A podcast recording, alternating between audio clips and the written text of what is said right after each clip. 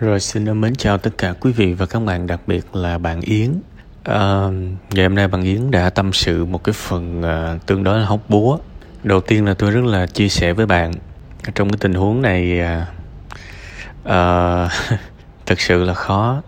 À, họ đều là người thân của mình hết đúng không? Nhưng mà họ cũng tác động lên cuộc sống của mình tương đối nhiều. Thế thì à, đầu tiên thì chúng ta phải gọi tên cái vấn đề của mình. Mình phải biết cái vấn đề của mình là cái gì uh, vấn đề mà tôi đọc được sau khi mà mà mà lướt qua cái phần tâm sự của bạn đó, đó là bạn ngại. Và cuộc sống này cái chữ ngại nó nó nguy hiểm lắm tại vì cái chữ ngại là cái mà dễ bị thao túng tâm lý nhất.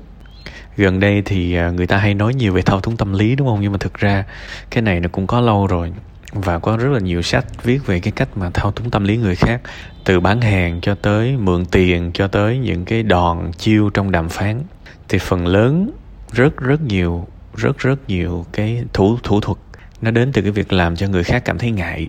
Ví dụ như những cái shop, họ sẽ bày ra, họ sẽ dăng ra, họ sẽ đối xử với chúng ta vô cùng tốt để cho chúng ta thấy là nếu mà chúng ta bước vào mà chúng ta không mua, trời, chúng ta ngại chết đi được. Thế là họ bán được hàng cho chúng ta, đúng không?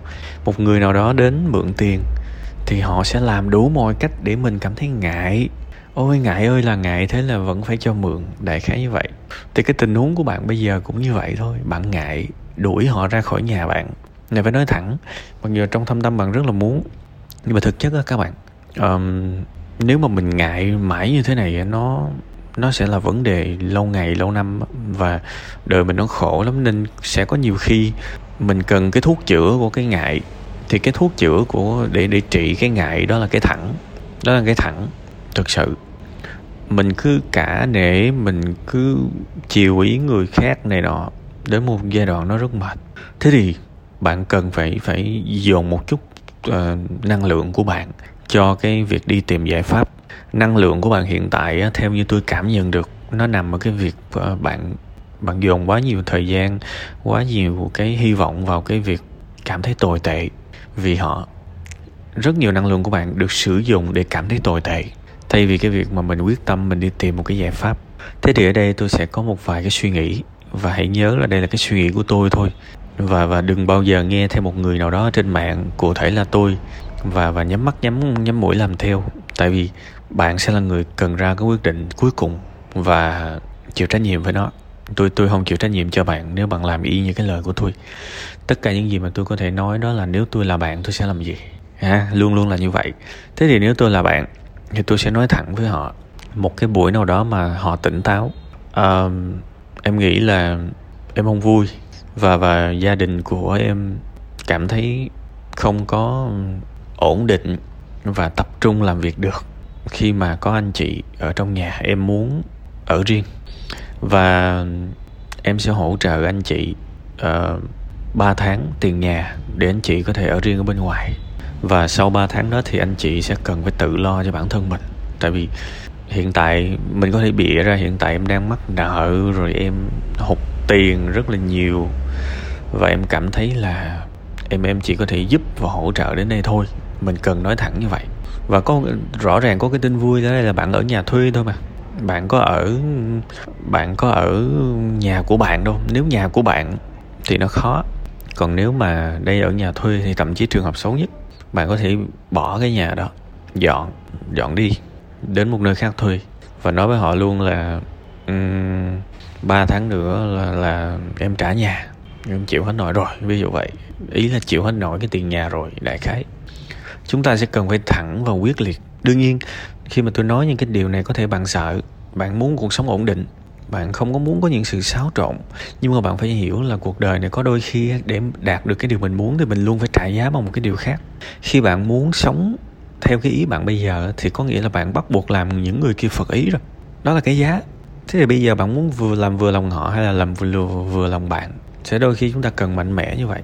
Và đôi khi chúng ta cần rất là nhiều sự quyết tâm để chống lại cái ngại, để chống lại cái ngại. Ai cũng cần có một không gian riêng, đó là cái điều chính đáng. Và mình cần ví ví dụ như tôi là bạn thì tôi sẽ rất là quyết liệt như vậy. Ha thậm chí là tôi để cái nhà đó cho họ ở luôn. Nhà thuê thôi mà tôi để cái nhà đó họ cho cho họ ở luôn. Thậm chí tôi có thể dọn đến một nơi khác. Tôi trả 3 tháng tiền nhà rồi thôi.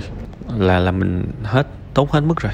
Còn đương nhiên sẽ có những người họ rất ích kỷ.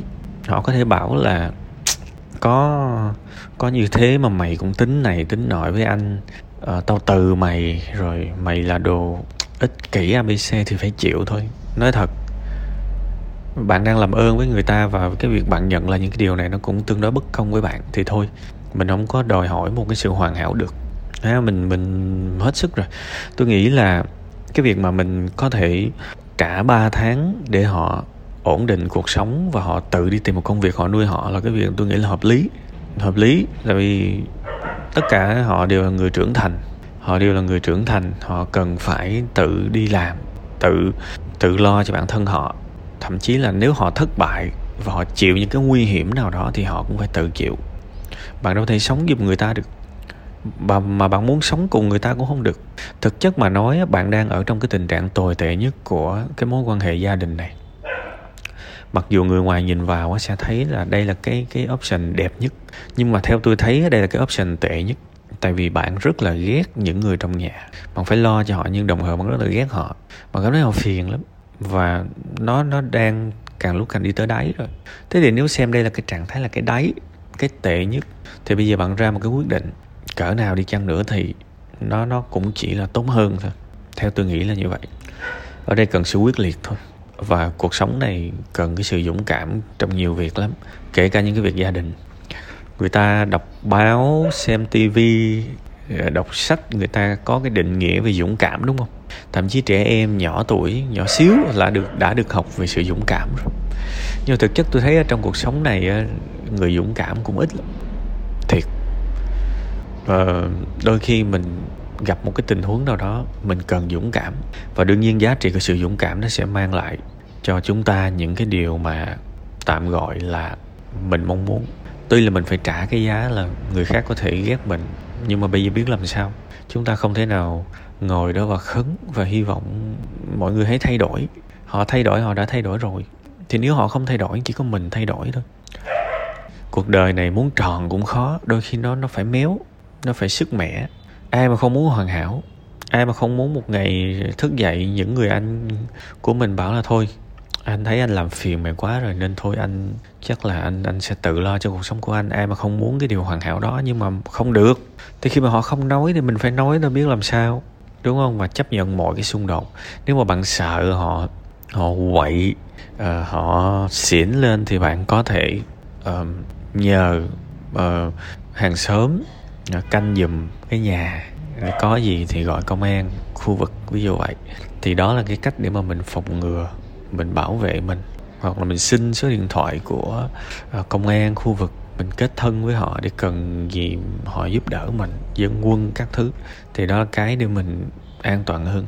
Tại vì đụng tới rượu bia thì trong gia đình thì nhiều khi cũng quậy quọ nhiều chuyện nào ra chuyện đó rõ ràng. Ha, nếu tôi là bạn, còn bạn có làm hay không thì bạn phải suy nghĩ thật kỹ nha.